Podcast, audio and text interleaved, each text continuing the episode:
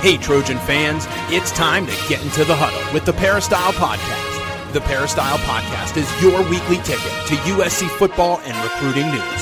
Don't forget, you can download the podcast 24 7 at our website, peristylepodcast.com.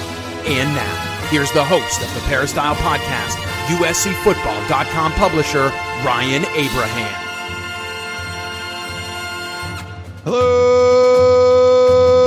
Trojan fans. Welcome to the Peristyle Podcast on a Tuesday. Hopefully, everyone's being safe out there. We're going to talk some USC football and some of the goings on around here in Los Angeles and across the country with Dan Weber and Keely Eure. We've got them both back on the show. If you have any questions or comments, you can always email us podcast at uscfootball.com. The number to call if you want to leave a voicemail or send a text 424 254 9141. We do appreciate the voicemails and the, the uh, text messages and the emails as well. You can also, if you want to subscribe to the podcast on Apple Podcasts, leave us a five star review, positive rating. You can do all of that on Apple Podcasts on any of your Apple devices. If you want to leave a question there, we'll try to monitor that feed when we go onto the show. Read your question uh, first on the air. We do appreciate that. Subscribe wherever you can get your podcasts. And thank you so much for being part of our little show. We are back again. It's been uh, an interesting week, guys, since we came on. We got Keely Eure joining us. Uh, follow on Twitter at Keely is my name. What is up, Keely? Hello, hello, Ryan. Interesting times indeed. Uh, hanging in there.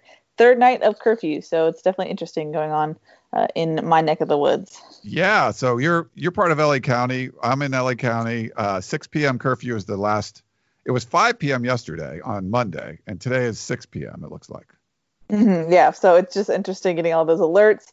Everything's boarded up around me, um, so it's definitely interesting. But I understand why it's going on, and and definitely just go. You thought coronavirus is crazy. Now this is a whole nother level. Yeah, 2020 just has like said 2027. Hold my beer like every month or so. Just something else happens. Um, we also got uh, Dan Weber on the line. Dan, how are you? Doing good from uh, the uh, uh, fortress of Orange County, uh, where when they come at you, they just tell them, no, you can't go there. And that's it. They just say, nope, we close that down. You're not allowed to go there. Go away. it's a different world. It's like when you're living in Orange County and you're watching what's going on in LA and you kind of know what's going on in Orange County, you just think, wow, these are like right next to one another. And they're really different places. Yeah, it's and I mean it depends where you are. Santa Monica has a 2 p.m. curfew today, I believe. I saw. Uh, I think Ryan Kartje tweeted that out, and mm-hmm. it's different depending where you're going. Obviously, all of this. I mean, we've been talking about the coronavirus for months, and it just seems like that's consuming you.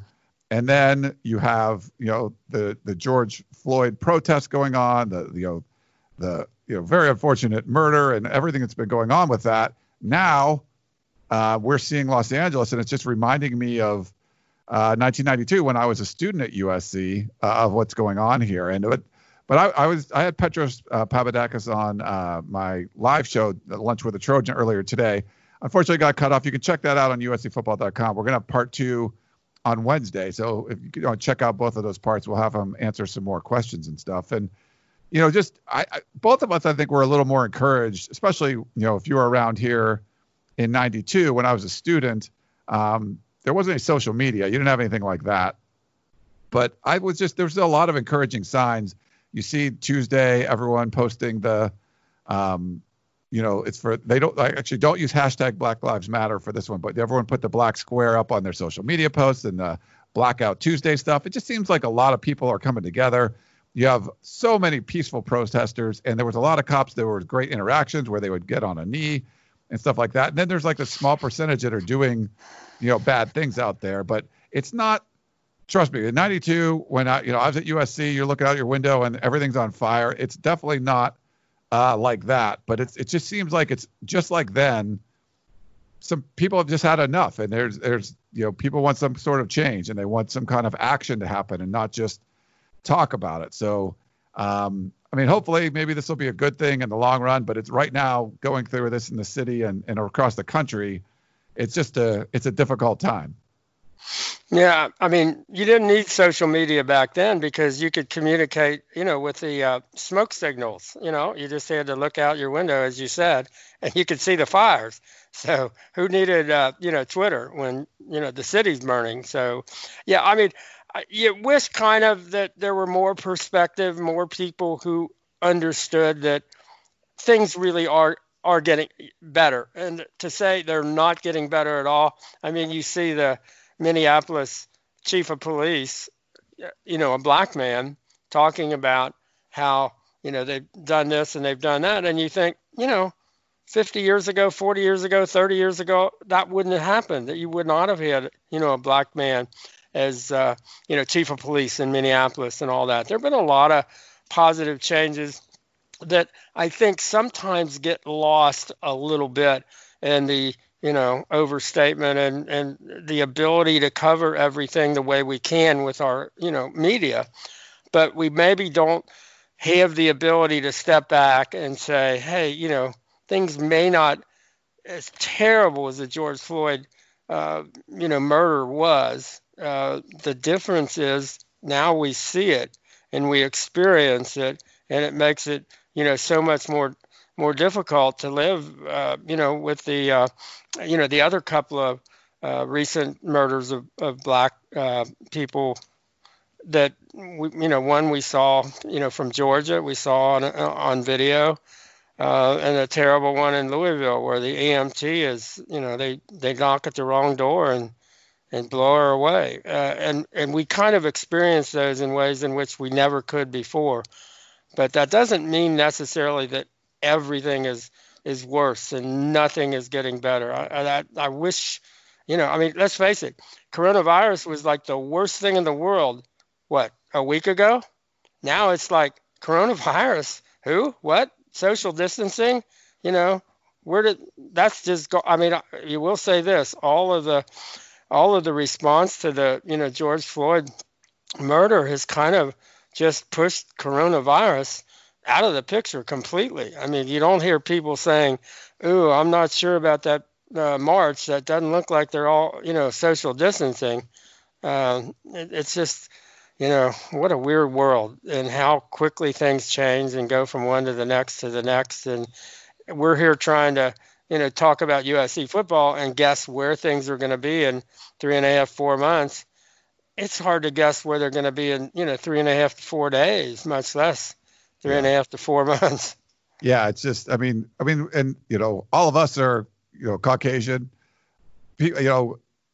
You just don't want to say the wrong thing, Keely. It's more like you know, you there's sympathy, there's empathy. You want to listen, you want to read, you want to like inform yourself. I don't know what it's like to just be pulled over because of the color of my skin. That's never happened to me. Um, so it's and it's tough. And you don't want to say the wrong thing, but you want to be supportive and you want to you know you want to be part of the solution and, and not part of the problem but it's it's difficult just because you know so i, I mean we're just, we're just all trying to do the right thing here yeah i think that's the biggest thing is listening to voices of those who have a different life than i do that i will never understand i think yes we've made progress but if a certain portion of the population is still saying that there's we have more po- progress to go and we have further to go, then I think it's up to us to listen and learn and listen to their experiences. So for me, it's all about learning and listening and validating people's feelings because that's what if people are, are speaking out in a majority and saying that hey we need progress then i'm going to as a human listen and, and empathize with them so that's where i stand on all of it yeah. I, I, you could not have made a better point I, I think that whole idea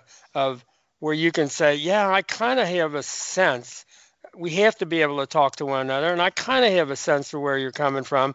But what you have to understand is I have to look at you and say, I understand maybe that you don't understand me, and I understand that maybe I don't understand you. And the only way we can understand one another is to talk about it and, uh, you know, put ourselves in the other person's shoes and all that. I would think all of the peaceful marches and protests and if you look at and you hate to even think about doing this when you start figuring out how many of this race and how many of that race but if you look at those marches and if you don't think that the composition of those marches has changed from let's say the civil rights era and all of that uh, they have, and you would not have the kind of marches that we're seeing if that weren't kind of a popular, uh, you know, sentiment. Because that there, are a lot, I mean, many, many, many thousands of people that are doing that, and and and that takes you know all races and all you know all demographics uh, you know to make something like that happen and you hope people honestly look at every part of this to say you know what there are a lot of people of goodwill out there and we need to all be you know th- those people of goodwill i mean we just have to be and and not try to score political points let's say or to turn everything into a political thing and try to you know, well, you did this, but I, you know, I got you doing this, and then, you know, it's back and forth, and then we don't get it. We don't go anywhere. You, you got to listen and and empathize with people, put yourself in their shoes, and uh, maybe we'll have more of that. But you know, the the looting and the right the the back end makes it harder, and and somewhere you got to figure out how to separate that part of it out so that the George Floyd remembrance part becomes the the only thing that matters. Yeah. Uh, well, part of this is how the sports world has reacted, and it's been. Um, I mean, I, I, think there's a lot of people struggling with what to say. The Pac-12 came out uh, with their statement. Um, USC, you know, Clay Helton has had a statement, and I think a lot of people were praising that. Mike Bohn had some decisive action. The athletic director uh, over a, some some really insensitive comments made by a, a booster that they've since disassociated with. Um, you know, it's uh, you're seeing I think across the board just you know just seeing all those little black squares on my timeline this morning. There's a lot of people that are at least you know being aware and and and trying to you know talk about. But the the big voices like the the coaches and stuff at USC and in the Pac-12 and the athletic director Mike Bohn. It it seems like the reaction. I mean, what they've been saying, they've at least been saying the right things. Yeah, I'm probably, uh, you know, listening to the Petros uh, uh, conversation. You do get a little bit of sense of is this just virtue signaling to some extent, and not just, but how much is that, and how much, you know, where is it going, or is it, you know, is what is it actually about? Is it about really solving the issues and and figuring out ways to to come together? Or is it you know telling people hey i'm on the right side. Look at me here. Um, and i think it's hard. It's really hard to you know you can make up you know come out with a statement but then you want to say what exactly does that mean and that's the hard part of it you know the statement not so much but the uh, the making it happen in a way that that you live it out and and all of that is um, that's not easy. It's really not easy. What have you thought, Keely, about the statements? Yeah. Oh well, I mean, I was just to add it. I saw on Twitter and some other social media platforms that it looks like the players and maybe some of the staff members had a team meeting last night um, where players got to share their experiences, specifically black players of being a black person in America. And it seemed like it really resonated with the white players on the team based on things that we saw from like Erik Krommenhoek and Liam Douglass. They both posted on Twitter that like they were really moved by what uh, the, some of the players said. I'm trying to figure out more, so maybe we can have something in the war room about it. But it seemed like they at least took action and, and tried to listen and learn, like we were saying, um, so that's at least something that they're doing behind the scenes that we saw some of that on social media kind of leak out. But it seems like they're doing some things um, to maybe educate uh, the, the players on the team. Yeah. Well, I like the idea that you're learning about your teammates, things that they've gone through that they haven't maybe talked about. And you didn't know they were thinking those things because you didn't have to go through them, maybe. And then you realize, oh, wow, you know, this is a guy that maybe is a better player than you are, or mm, you know, more honored, or you know, came you know more sought after, or whatever, and then you realize, oh wow, he's really he's had to go through this and has had to have have these thoughts, and I didn't realize that, and I think now that's really good to to share those you know within the team, and it looks like if sports has anything to offer to where to where we are today, it's that sense of everybody's on the same team and everybody needs to play well and everybody needs to work together and everybody needs to accept one another. And we all have to i think one of the great things about sports is everybody agrees on what the rules are and how we're going to play the game. And whoever wins kind of you know has done a really good job and all of that. You almost wish some of that applied to like real life uh, outside of sports because sports has a, a way of, of of getting you to understand everybody on your team understand your opponent understand you know how the game is played and you get credit for you know the kind of work you put in and and all of that and and, it has nothing to do with what race you are or anything it's just basically you're accepted for what you uh, you know contribute to the team and all that you wish kind of the world of sports the lessons that we learn and the way we conduct ourselves was more um, you know, in everyday life. I think in a lot of ways, I wish wish we could you know transfer transfer it over. Yeah. Um, well, there's no easy trans like uh, transition to yeah. uh, talking about football. Um, we're going to try to do that. There've been some news since we've last uh, done a show. Like just before we go on, I hope everyone's staying safe out there. Um, and uh, yeah, we we you appreciate. Please send in any kind of questions, thoughts, concerns you have, and uh, we'll definitely do our best. Um, and certainly not an easy topic to talk about, but we wanted to make sure we did uh, at least at the beginning of the show. Um, other news has happened. Uh, JT Daniels has transferred out of the program. A little surprising uh, to me, but he's going to go to the uh, University of Georgia. I know Keely. Maybe we we have. Should we just do one of the? We have some questions on that, right? You want to do that? We do, yeah. Just jumping straight into it. sure, why not? You know. Okay. Uh, we have a email from our buddy Joan who says, "Hi, Ryan, Keely, and Dan. Uh, it's Joan, a tried and true Trojan. Let's talk about JT leaving and the possible commitment of two very fine QBs in the 2021 cycle. First, it makes no sense to me why JT is going to Georgia, where he has more competition. Why? And then we can get into the other quarterbacks second. So take it away, Dan." Yeah, I think I was a little surprised. I mean, my understanding was that uh, uh, why would you want to go and have to for sure sit the season out when you could stay at USC, get a USC degree, and you know compete for the job. And even if you didn't think that you were going to be able to beat Kedon out, now if you just said to you know JT, hey, can you beat him out? JT would say, yeah, I beat him out last year. I can beat him out this year. But realistically, you know, not being 100% healthy and all of the other things after what Kedon did last year, that's probably not as realistic. But uh, you thought, you know, with with uh, JT's makeup, and I, I do think the people that said, "Oh, JT would want to compete," he competed as a freshman at Mater Dei to get the starting job. They didn't promise him the starting job at Mater Dei when he was a freshman. He had to compete and win that job. I, I just think, uh, you know, a lot of that uh, it, was unfortunate the way some people have characterized uh, you know JT's time at USC, his freshman season, and all that. But um, it, it, surprises me a little bit that uh, uh, going to Georgia because I know we had conversations about. Well, you can go somewhere, learn the system, get in with all the coaches, and then be ready to take over.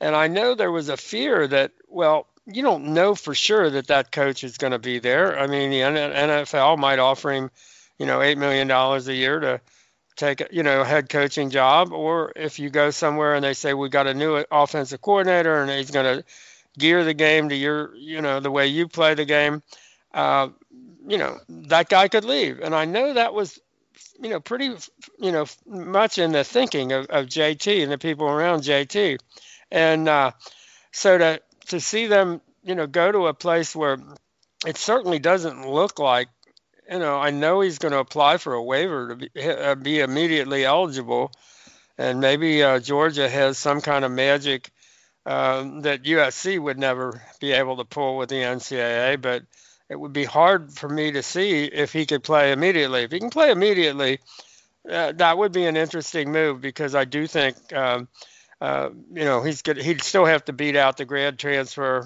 and really good athlete Jamie Newman from uh, Wake Forest.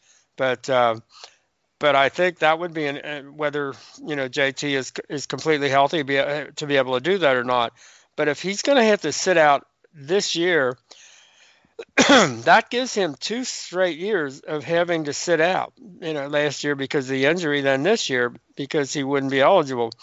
If he were at USC, he would at least be able, you know, to be getting quality reps every day in practice, and they'd have to get him, you know, have him ready to to go. And who knows? I mean, with uh, with Kedon's history last year, uh, you really do have to be ready uh, you know, to go. And, you know, people knock USC's offensive line. We think they've got a chance to kind of at least stand people off this year, but uh, they're going to have to prove it. And uh, so it doesn't add up completely, but and it was a surprise that it just didn't seem to make sense. Was there a, you know, is there anything from USC's point of view that that that things changed that in JT's mind and he just decided I don't I don't want to deal with that? You know everybody knows how much Graham um, uh, you know values Kedon Slovis. And I, I, think Kedon represents kind of uh, Graham Harrell in a lot of ways uh, kind of they were uh, overlooked in high school not big superstar not five star guys and all that who really achieved a lot in college, as you know Graham did with all his touchdown passes at Texas Tech, and I think Kedon very much is out of that same mold. And there just seems to be a bonding between those two that you certainly didn't see between uh, Graham and, and, and JT. So is that part of the mix? I don't think I'm. I, am i am guessing we'll never know, but uh, it's uh, it wasn't what you would have guessed was going to happen. Yeah, I didn't guess it. Oh, I'm sorry. Go ahead, Kaylee. Sorry, right now. I was just gonna say. I think the the crazy part too is I was actually told at the beginning of May from a team source, a USC team source, JT is gonna go to Georgia. And at the time, when I asked other UGA sources and USC sources, the fact that JT was going to go to Georgia threw off so many people, and no one really knew that, and kind of was like, "No, we haven't heard that." And one and two, that doesn't make sense. So it's funny how I, we didn't have enough to, to stand on it and publicly report it, but the fact that he was going to Georgia just confused so many sources that it actually delayed us getting the news out. So it's just interesting the anatomy of a scoop and a scoop that doesn't actually come out. Yeah, I don't think anybody at Georgia had a sense this was going to happen. So it'd be interesting to know what the anatomy of your uh, guy, uh, the scoop was. I mean, like, you know, and it only takes one person to know one thing from one angle and you got it. But uh, and what was the connection? What was the thing that made all the reasoning change and, and said Georgia? Um, uh, again, we don't have an answer to that question. Yeah, that, and I think there's still some hope from uh, you know the Daniels camp of probably Georgia that he could get a waiver. Um, those things seem to be coin flips sometimes. Uh, there doesn't seem to be a real reason behind what the waiver would be, but if he got a waiver, Dan, and he had three years yeah. of eligibility, I guess it would be better, a better situation. Oh, without a doubt. No, if he's got, if he could get a waiver wherever he could have gone, I mean, if I were him, you know, if he was going to get a waiver, you got to look at LSU. Uh, you got to look at Tennessee. You got to look there. Hey, you got to look at Oregon. I mean, I don't know if you could actually pull that off in the Pac-12 right now. I don't know where.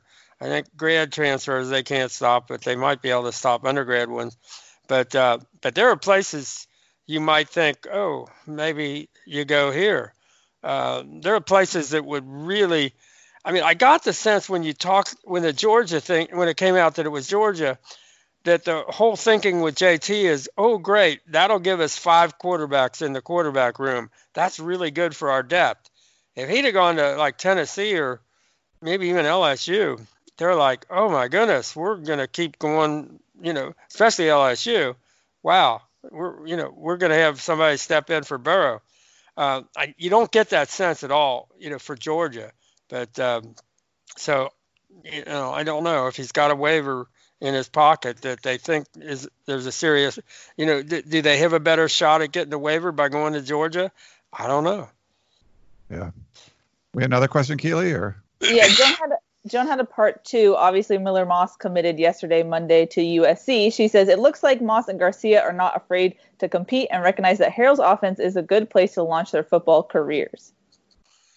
No, that's interesting if the if you get both, and that's not the norm nowadays. Um, you know, the quarterback transfer rate is so high, and that you know the the biggest stories in college football in recent years have been uh, you know quarterbacks transferring. Uh, you know, the two kids at Oklahoma win Heisman trophies, and then uh, um, uh, you got Alabama involved in one where you know uh, in terms of leaving, and then you've got uh, um, uh, Joe Burrow at LSU. So you know you've had four really big deal transfers in the last you know four or five years, and it's not. I mean, you can only have one quarterback, and and you know you got a lot of kids that have a lot of ability and a lot of you know need to play. I mean, you can't. You know, you may eventually have another guy like, uh, you know, you can play, you can get to the NFL without starting, and like Matt Cassel, but uh, I don't, you know, probably not going to happen very often and not anymore. And so you got to get on the field if you think you've got NFL ability. But, um, um, you know, it's, it, I wish we had some answers that we really feel like uh, um, we know what's going on. But it's kind of interesting that those two guys are willing to compete. But I don't think any of that says that JT was not willing to compete. I, I don't. I don't think that's uh, part of his makeup at all. Uh, I, I, so I, I wouldn't go with any line of thinking that JT wasn't willing to compete. Ryan, you had Miller Moss on Tunnel Vision. What was your impression of him and, and his willingness to compete and whatnot?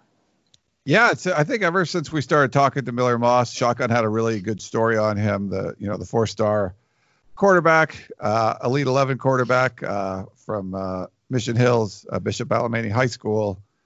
Committed, yeah, that was some other news committing to USC um, this past week. But yeah, it just seemed like competing was not an issue for him. Uh, he wanted to, it didn't matter that USC already had a quarterback committed in Jake Garcia for this class.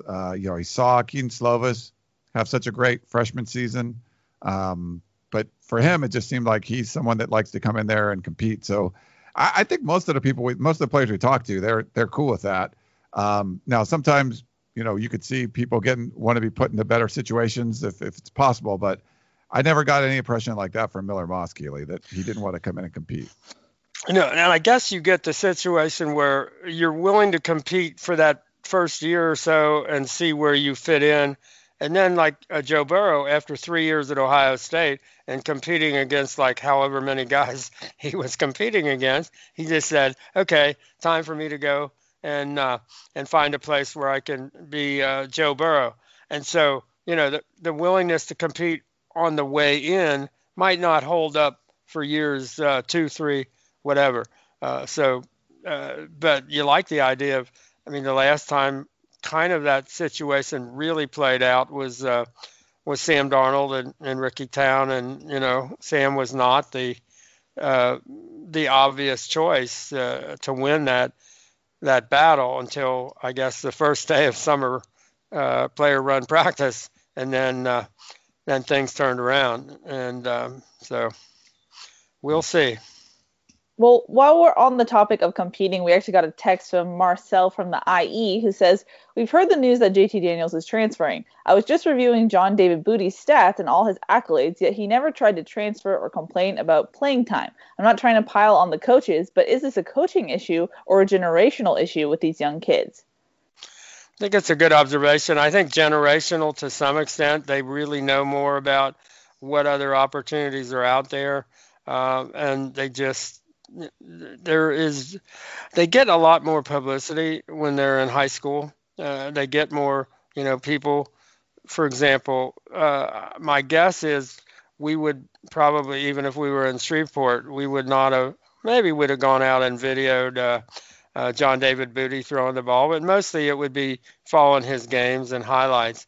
But now, you know, high school kids uh, do have their throwing sessions, individual throwing sessions, and all that uh, videoed, and uh, it's just there's a there's a focus on them that makes it, I think, um, harder to just sit there. And you know you can understand that. I mean, uh, again there's you can only play one quarterback. And um, and you know teams that need them and you think well i'll just i can go here or i can go there. So so i think it's generational as much as anything we have one more JT question, Ryan, and then I know we have some voicemails. So uh, it's from AJ, who says, Question for an amazing USCFootball.com crew.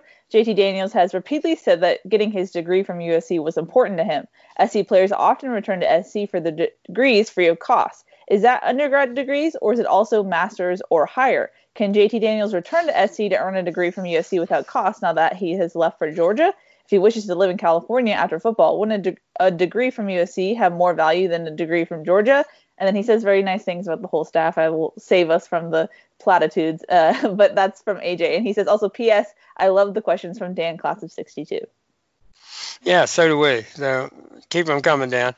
Uh, yeah, I don't think he's going to be able to come back. I don't think he he's going to need to come back. I think JT's going to, like he did in high school, finish in three years. I think he's clearly uh, probably uh, going to finish in three years his undergrad degree. That was one of the other parts of that is the his ability to finish his undergrad degree in three years at USC and go as a grad transfer anywhere, which that would have given him another year to really see what that new offensive coordinator, uh, you know, is going to do at this school, or is that head coach going to stay at that school, or what is that brand new kid that came into this school, how did he do as a freshman and all that.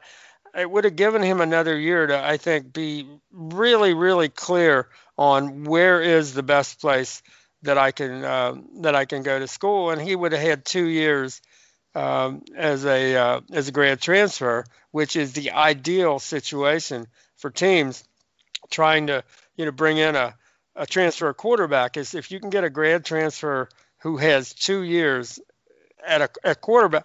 That's just you, it doesn't get any better than than that. So, you know, JT was the number two national transfer prospect this year. I think if he'd have waited a year, he might have been the number one guy coming out uh, next year. So, again, uh, uh, a little, you know, a little bit uh, puzzling that we just don't have good answers. But I, I don't think uh, once you've transferred like that, as much as USC is trying to encourage everybody to get their degree, uh, I don't even think it would count toward the APR. Once he goes to Georgia, he's going to count to uh, to Georgia's APR. So my guess is USC probably not going to pay. If, say hypothetically he did need to get his degree, they probably not going to pay for somebody that'll count on Georgia's APR would be my guess. But uh, and as far as graduate degrees, we're seeing more and more guys. Uh, a lot of them are getting them in uh, in communications, or they're getting at least a year uh, of uh, of work in because uh, you know a number of guys are getting you know their undergraduate degree. in three years or, or real close to it. So they've got uh, a good part of a year of, of graduate school, and a lot of those end up in, in communications. Uh, however, how many have their masters? I don't. I don't think we've kept track of that. I don't think that's. Uh, and and a lot of those guys are guys who are thinking about going into the NFL or do get a chance to go into the NFL. And I'm not sure how many of them have their masters before they they get into the NFL, but they're going to be close enough that it won't be that big a deal to to uh, you know to finish their uh, their graduate degree. All right. Well, we got some other news. Uh, besides JT Daniels, USC did make a couple of hires. They at least made them official, and both guys started on June 1st. So Chris Claiborne, uh, Butkus Award winner from USC, also in the USC Hall of Fame, former linebacker, and then Hayes Pullard, another former linebacker, former NFLer. They're both on staff now, and uh, analyst roles. Um, Chris Claiborne actually be on the offensive side, trying to scout, uh, self do some self scouting, and uh, Hayes Pullard is going to help on the defensive side. So, uh, what did you think about the, the hires, uh, Dan? Yeah, and and I know uh, uh, I don't want to give away the the plot with your Petros interview, but Petros wasn't very impressed with the the celebration that USC conducted for the hiring of those two guys. And I, I just think if you're aware of how much USC for how long hasn't been able to hire guys like that, I think I think the parade uh, is worth it uh, for for bringing in those two guys. I just think attitudinally, uh, the fact that they're both linebackers in a program that has just not tackled anybody well at all, to bring in two premier tacklers who just by you know walking down the the hall uh, with those guys are, are going to give off the vibes about tackling people. I mean, I, I just think I think it's really a good move in, in every way. However they use them, it gets USC up to um, double digits, uh, 10 in um, grad assistants and analysts, and that's like where the big boys are when you're getting into that kind of number.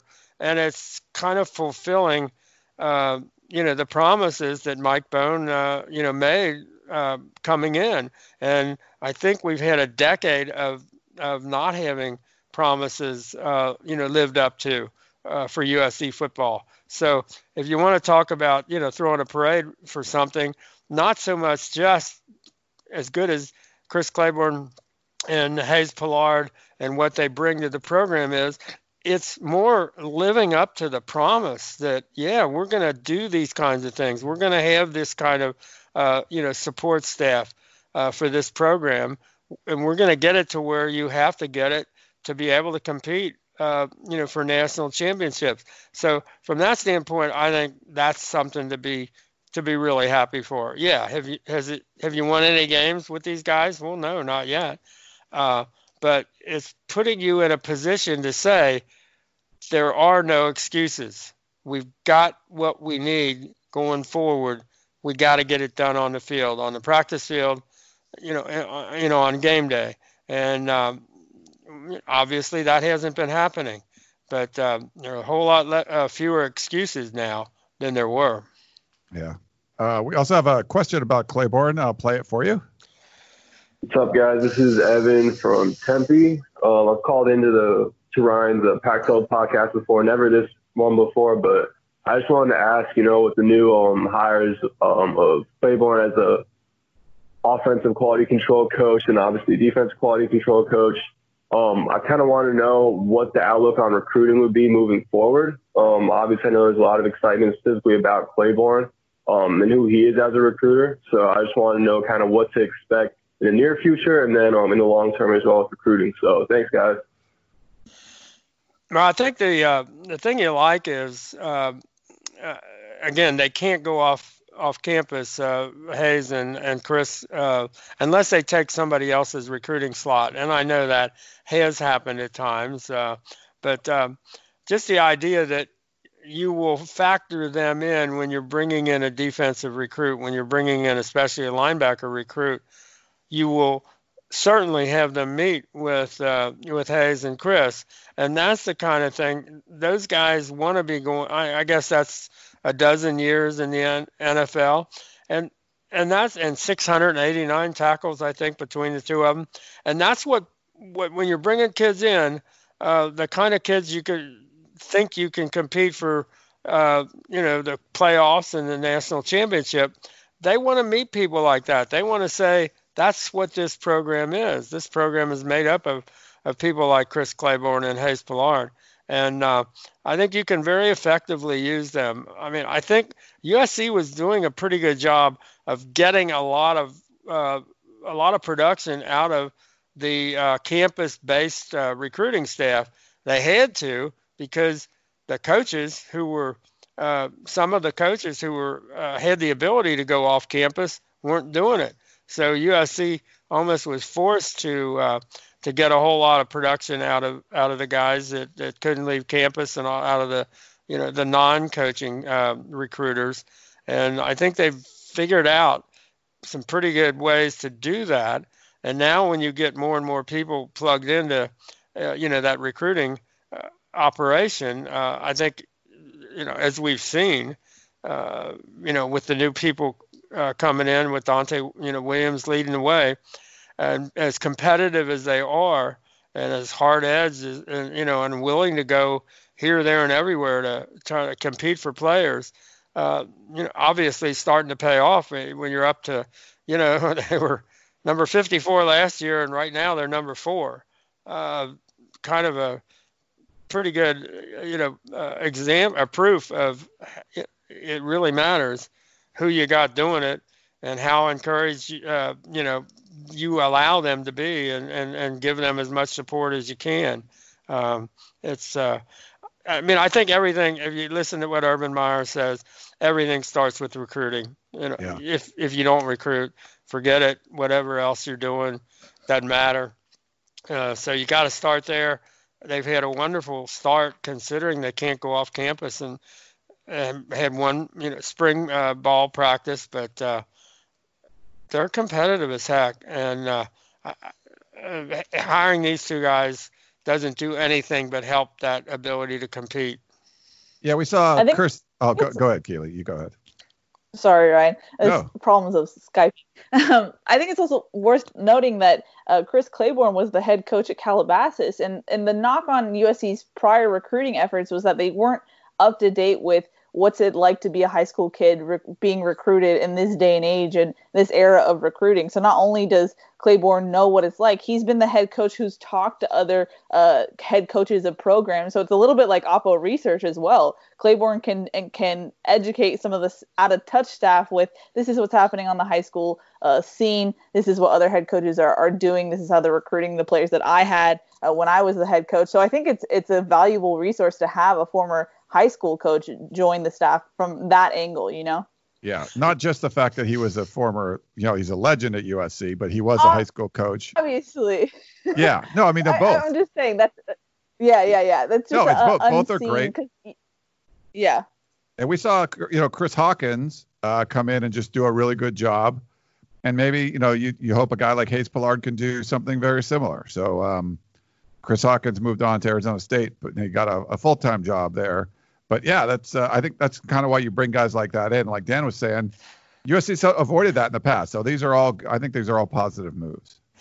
Yeah, I th- I do think USC kind of avoided figuring out what other people were doing because they weren't going to do it, and it was like you know that head in the sand kind of thing. Uh, they didn't want to know because you know, again they just weren't out there competing, and I think that's again, a great point by Kelly. That's what you bring somebody like Chris Claiborne in for all the other reasons, but the idea that you know he was right in the middle of that, and you're seeing, for example, how Oregon is recruiting people and how you know the Ohio States and LSU's are coming to the West Coast and the Alabamas, how they're all doing it, and uh, you gotta you gotta know that you gotta be part of that.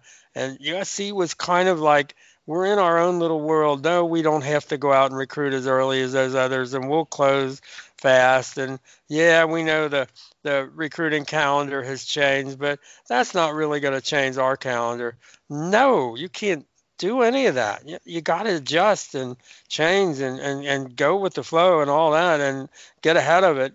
And USC wasn't doing that, and now they are. And that makes a big difference. All right. Uh, we're going to take a quick break, come right back, and uh, answer some more of your questions.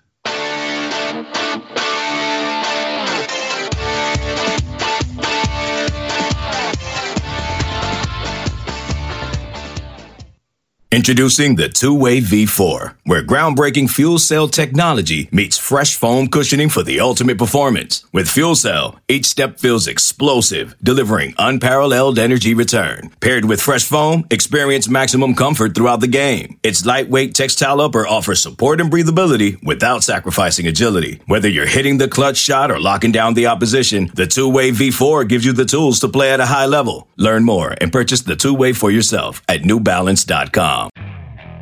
Okay, picture this. It's Friday afternoon when a thought hits you. I can spend another weekend doing the same old whatever, or I can hop into my all new Hyundai Santa Fe and hit the road.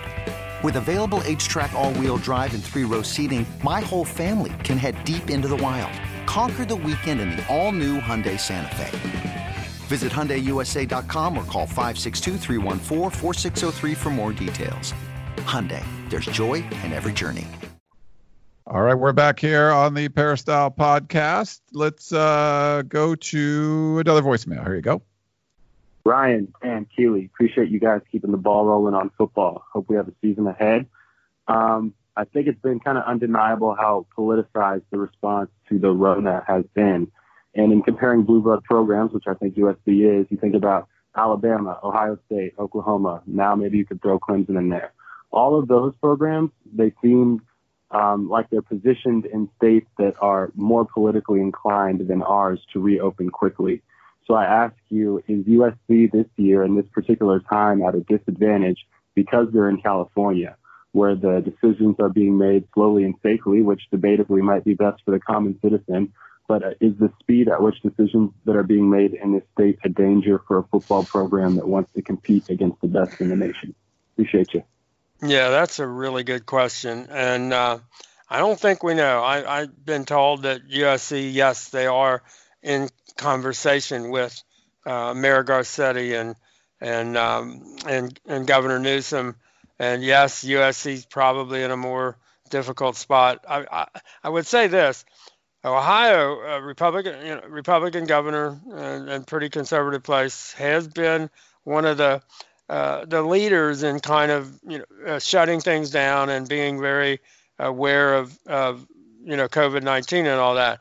However, my guess is, and it's gone over pretty well, but if the governor of Ohio says we're going to hold up Ohio State football for a few weeks just to be sure, that ain't going to happen. Okay, that could happen in California, as not happening in Ohio.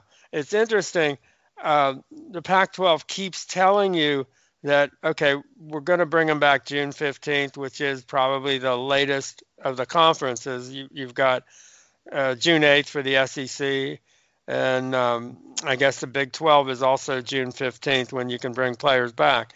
But the Pac-12 makes sure that you understand that depends on local conditions. So where Utah might bring them back June 15th, um, uh, we're not sure what California or what Los Angeles uh, are going to do. Now, I think the argument that you can make is, and, and my, my sense was that maybe by uh, June uh, 22nd, maybe uh, a week later, USC, I think they think they've got a chance to be back then. And that'll be two weeks later than when Alabama brings their players back. But in the long run, that may not really matter that much. Any more time off, and I think it does matter. And and, for example, uh, Ed Orgeron's staff has been back for a while, working on campus at LSU. Right now at USC, basically no one is back on campus, and they don't know when they're going to be back on campus. Um, and you know we're already in June, so uh, is there going to be some catch up? Probably. Yeah, I think USC, and it may not work against you if we're only talking about uh, June 22nd. And it looks like, um, you know, the theory is that the teams that are playing September 5th, like USC, week two, are going to come back uh, July, I think it's July 25th, and that the teams that are opening August 29th are going to come back July. Uh, uh, 18th uh, for actual fall camp. And so if everybody gets four weeks like that, and everybody gets two weeks of kind of pre-camp work, I, I, I think they come out of it okay. But if you get them delayed anymore, uh, is that when you know does USC have to make a decision and say, look, we can't do it at USC. Maybe we do it at the way we used to do it at UC Irvine. You know, if Orange County is open, if they're opening gyms and they're opening, uh, you know, businesses and all of that are opening schools, then you go to UC Irvine. I don't know. Do you go to Las Vegas? Do you go to uh, Arizona? I think they need to be ready to maybe make those decisions if if they say, you know, we're going to keep LA shut down.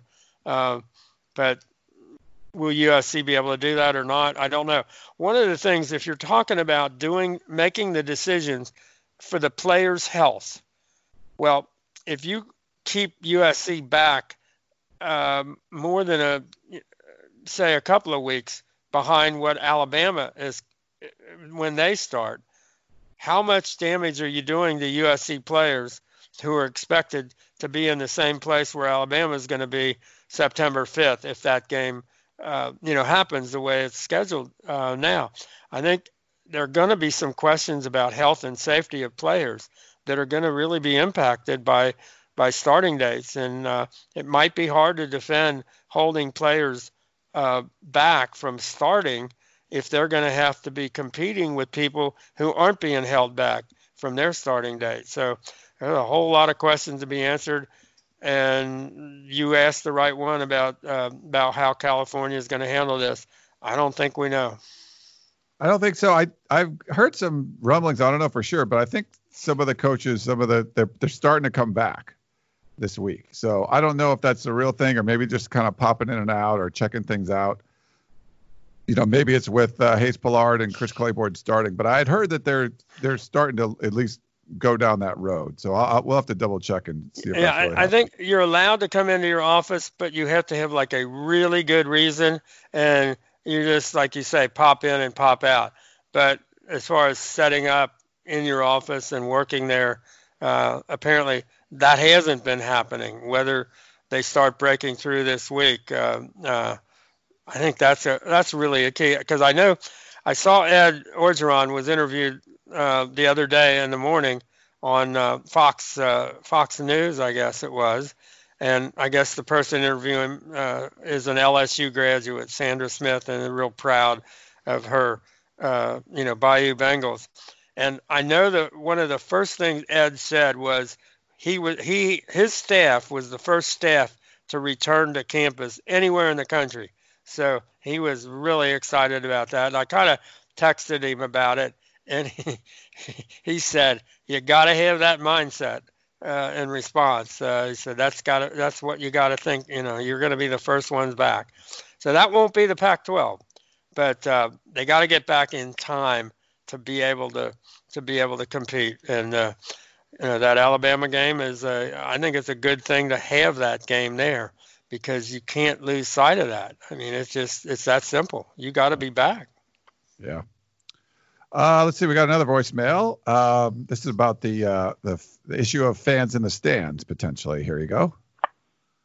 Hey guys, I want to say thank you very much for the information and having this podcast. It's really inform- informative. This is Rick, class of '89 from Vista. Sorry, no birds today, not in my usual spot. I want to do a shout out to Dan. Thank you for those Trojan Fanatic luncheons. Look forward to them every year, all the four, three or four times that you do it. A couple things. I don't understand how the whole season is going to work with fans. I think they need to make a decision. Just have no fans. You need to figure out because they need to figure out who's going to be allowed into the game, how to social distance. Is it boosters first? What about the student section? How are they going to do? It? What about the band? You got to have the band. You know, so I think that's an issue. Let alone the players is a much bigger issue. What if somebody in the quarterback group gets sick and now all your three quarterbacks are out? What are they going to do? Play the game without a quarterback? I think that's a much bigger pressing issue. Anyway, I'd like to hear your thoughts. Thank you very much. Bye. Yeah, it, it's a shout out to the Trojan fanatics that we uh, get together in uh, down in Vista uh, the late Ron Fletcher set those up, and uh, they just do a great job. And it's a, a, tremendous lot of fun to go down there. Uh, and really good questions. I, I think most people in college football believe that they are going to be allowed to have some fans there. I think they believe, even if we had it right now, uh, that they would they would do the social distancing thing. And and we're we're talking about really distancing in every way. For example, the theory is no matter how many fans are allowed in, they will give the fans uh, an arrival time, for example, so that you know they won't be shooting off the fireworks and saying an hour to hour to kickoff and everybody heads for the gates. That they'll give you on your ticket uh, a, a, an arrival time based on the starting time, and that'll be staggered so that you won't have that big backup of people uh, at any one time how you know how that works in terms of how early some you know groups of fans are going to have to get there, uh, or that you know you might want to be normally there an hour before to see all the pregame, and you may not be able to do that. Uh, as far as doing, and they're doing the social distancing models, and I think it's interesting. Ohio State came back, came up with it. They've got 102,000 sta- seat stadium. They came up with a model of like 20 to 22,000, which is really conservative. Then Iowa State, uh, with a 60,000 seat stadium, said that they thought that under social distancing they could get 30,000 in and they kind of used it as a season ticket promotion because they said we've sold 22,000 right now we're not going to sell any individual game tickets uh, and uh, so the only way you're going to be able to get in is with with a season ticket and they but I thought it was interesting they didn't say what about the students so I would think I don't think and I agree with Gene Smith, the Ohio State AD. If you can't, there are a couple of things. If you can't have any students there, I'm not sure that you really should be playing. Uh, for one thing, I think the students have to be there. As you say, the band has to be there. I'm kind of interested in if the ba- does the band have to keep social distancing? Are they going to be able to march? Are they going to be able to sit together? I mean, what will a band look like if everybody's six feet apart? What will it sound like, for God's sakes? How many sections will that take if they're six feet apart uh, in every direction? So I, am not sure we've even, you know, crossed that bridge in terms of the of the um, of, of you know, the impl- you know, implication for the ban. But uh, but I think most people will say they're going to be fans there. How much social distancing do we have to do in three months? I mean, obviously the last week, so much of what's dominated the news has been with no, you know, thousands and thousands of people with no social distancing. Now, if in a couple of weeks we don't see big, you know, increases in um, in uh, the coronavirus infections and all that, people will probably say, you know, you're outside. Um, it's the summer. It's not going to impact us that much, uh, so we don't have to worry about it. I don't know uh, how that how that's all going to play out, but I think I would not think they're going to say right now no fans. That that's just not going to happen, and and they're going to learn a lot from what the NFL does uh, and how the NFL handles it, because the NFL really is saying we're going to go on our schedule the way we're scheduled to do it, and we're going to do it the way we've always done it, uh, as far as right now is concerned. We think we're going to be able to do it. Will they be able to? We don't know. But uh, they're going to have a head start. So you will have seen how the NFL is handling games and fans and all of that uh, as far as college football is concerned. But uh, I think that, like the ticket offices in college football, have to be doing like 90 different things because they got to have all different sorts of plans for all different numbers of people. And uh, but but I think you have to let students in, and you have to let season ticket holders in in some kind of a pattern. Uh, as far as single game tickets, I I would think that's going to be you know you better buy them by scalpers or whatever because I don't know that they're going to be selling a lot of uh, individual game tickets. Yeah, it's a big question. We just don't know at this point. So it's just one of the many unknowns heading into uh, it. Uh, to add to that, we have no idea uh, what they're going to do about media. I mean, uh, if you want social distancing, the press box is not the place you want social distancing. Now, maybe they're going to put plexiglass, uh, you know, dividers, but I mean, you're basically sitting, you know, elbow to elbow, uh, 200 people, you know, for three, four hours. That's like classic uh, way of you know, and you're in inside. That's kind of a classic way of uh, transmitting uh, coronavirus. Now, uh, you know, are they going to you know cut way back on uh, you know and do the social distancing and have 25 or 30 media people in there or whatever? Are they going to pick out a section in the stands and put them there? Uh, you know, one of my theories. Well, I've got two of them for covering practice, I don't see any way they'll let us be, a be in our our pen uh, uh, with people again shoulder to shoulder, elbow to elbow. Uh, my theory was they should put us up on top of the Dedeaux uh, baseball on that deck and mark places and you know whatever 20 people or however many but we you would have a separate entrance um, and you'd be separate from the players uh, high and removed or you could do it in the, the last deck of the swim stadium uh, how we're going to be allowed to interview people I I don't see us being allowed to interview people face to face. I I would be completely shocked if that happens this year. I, I just I don't see it. So they're going to have to figure out ways that we can do it.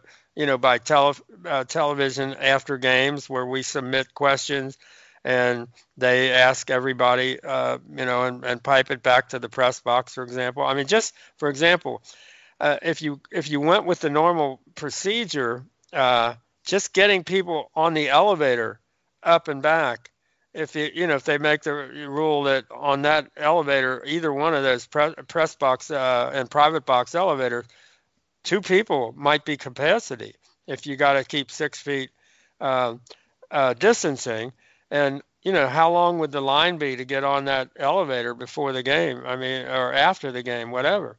Um, and if you're going to do what we normally do, where after the at the end of the game you go down through the stands, uh, where you bump shoulders with you know 150 people on the way down.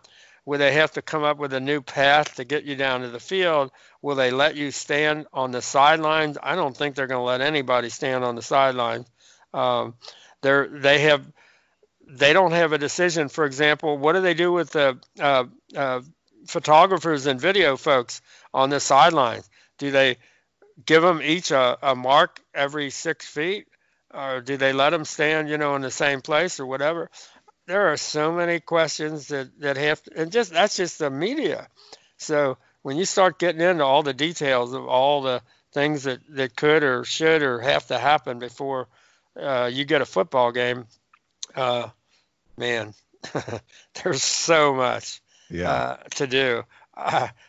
Uh, and and and you can't even answer any of those questions now because you have no idea where we're going to be in three months. So you can do plans, you can ask all these questions, but uh, what do you what do you you know do as far as making a a, a, a firm plan?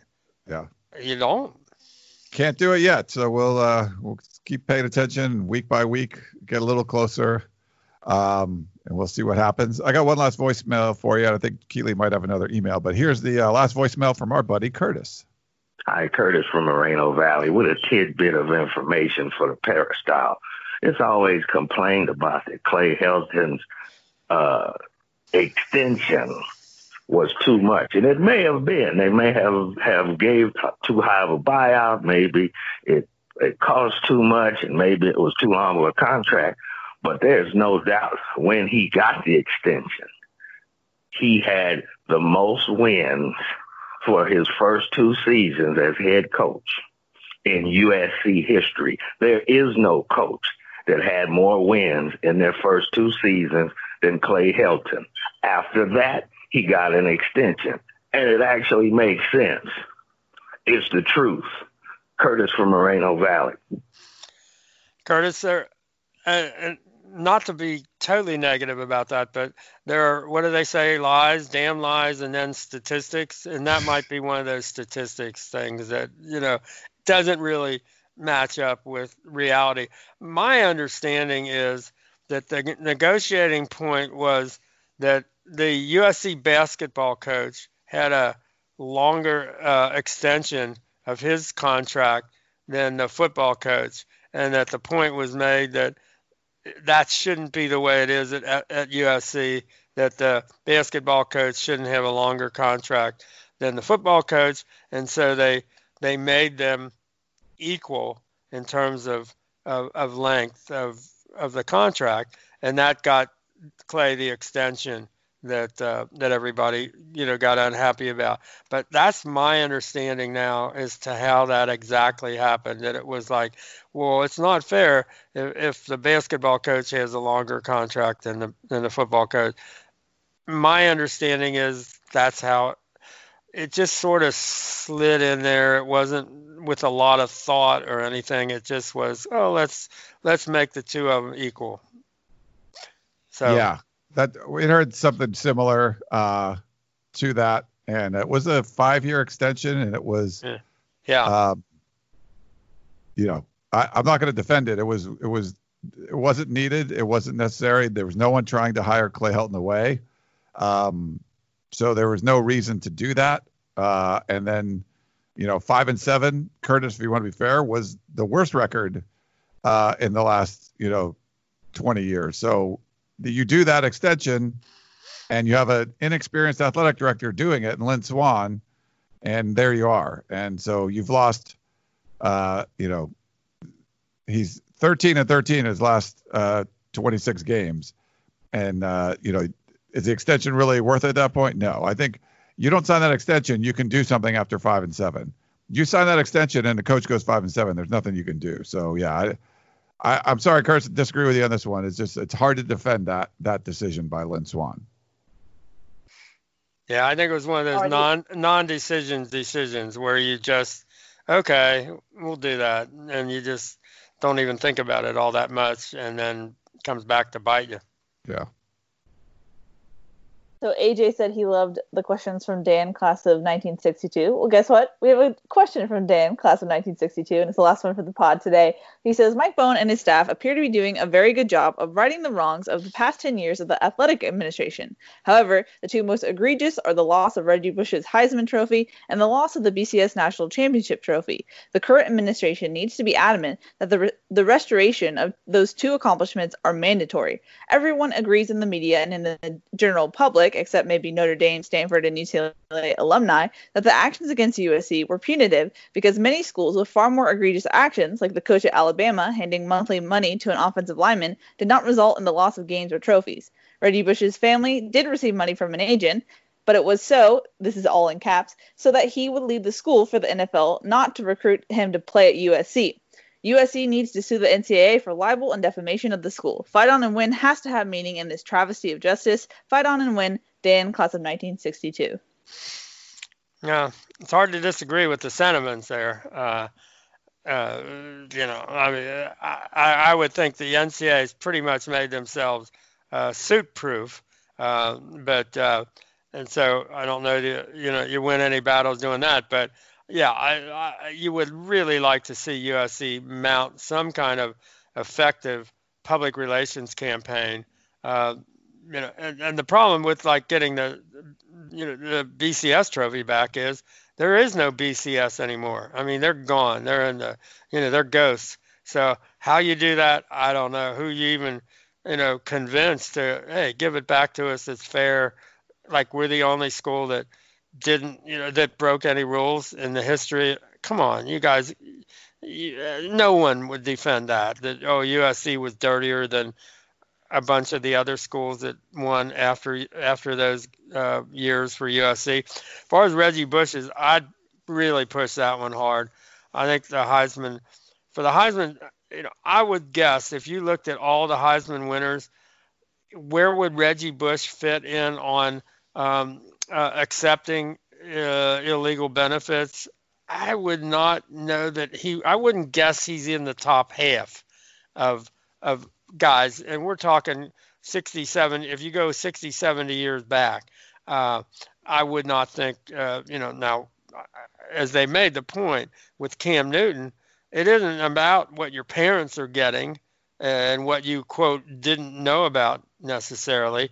So if you take those off the table, uh, the direct benefits for Reggie, uh, I would I would think he's absolutely not in the top half of Heisman Trophy winners getting direct benefits for being great football players at their college. So yeah, it's it's wrong that his Heisman trophies had to go back, and for the Heisman to jump on the on the bandwagon back then was embarrassing for the Heisman.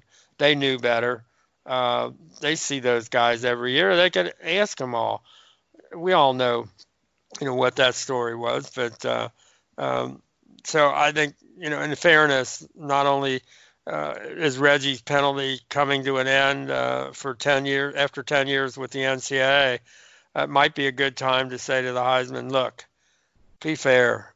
And, and, and I don't know how you would do a campaign like that, but that wouldn't be a bad thing for USC to figure out how do we do a campaign, or for somebody uh, that's a big USC uh, booster or fan to figure out how do we do that campaign to uh, try to get the Heisman Trophy to do do the right thing.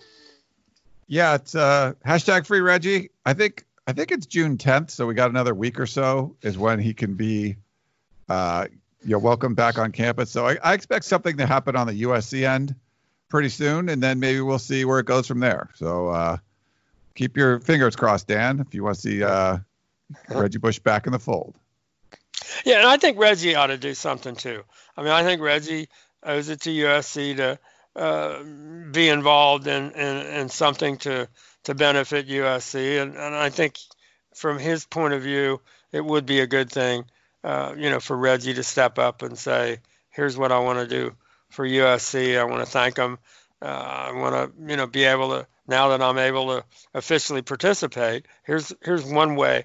I mean, for example, the NCAA said he had to be dis- disassociated forever. Uh, so now, let's say Reggie wanted to endow a scholarship or something like that. Would it not be allowed to be under his name? Would he not be allowed to give USC? Uh, I mean, that's what they were saying then that Reggie couldn't even, uh, you know, give a scholarship to USC. I mean, that's the lengths of stupidity uh, and meanness uh, than the NCA went to in this particular case, and it just it was wrong. I mean, there's just no other way to say it. was totally inequitable with everything else that has gone on, and, uh, and the NCA ought to be willing to to you know say, hey, we probably screwed up. Yeah. All right, Keely. Anything else? Nope, that is it. Oh, okay. I think she was on mute. I'm assuming. I was. Uh, I mute myself. She's social distancing. Yeah, it does that a little. Uh, Vocal right. distancing. That, I like that vocal distancing.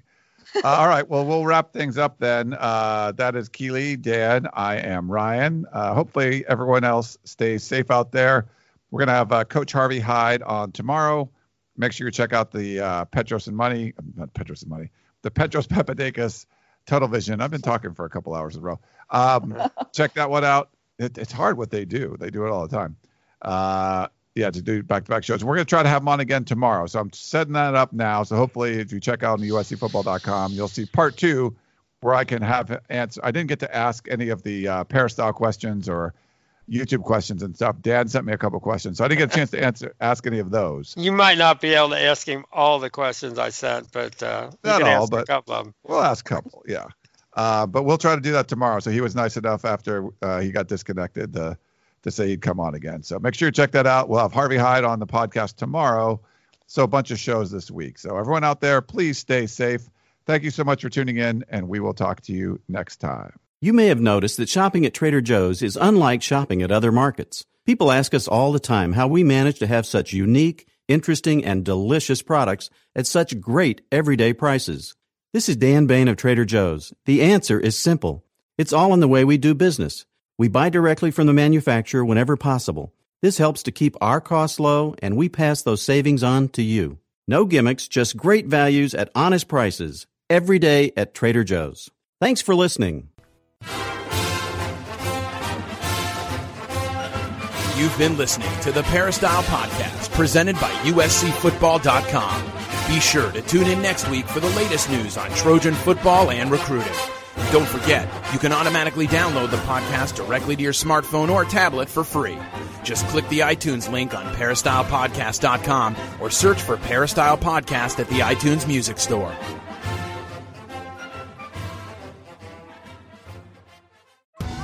Survivor 46 is here, and so is On Fire, the only official Survivor podcast. And we have a twist this season. The winner of Survivor 45, Dee Valladares, will be joining us every week. We're going behind the scenes of the biggest moments, the how and the why things happen, and the strategy and analysis you can only get from someone like me, a Survivor winner. Listen to On Fire, the official Survivor podcast, wherever you get your podcasts.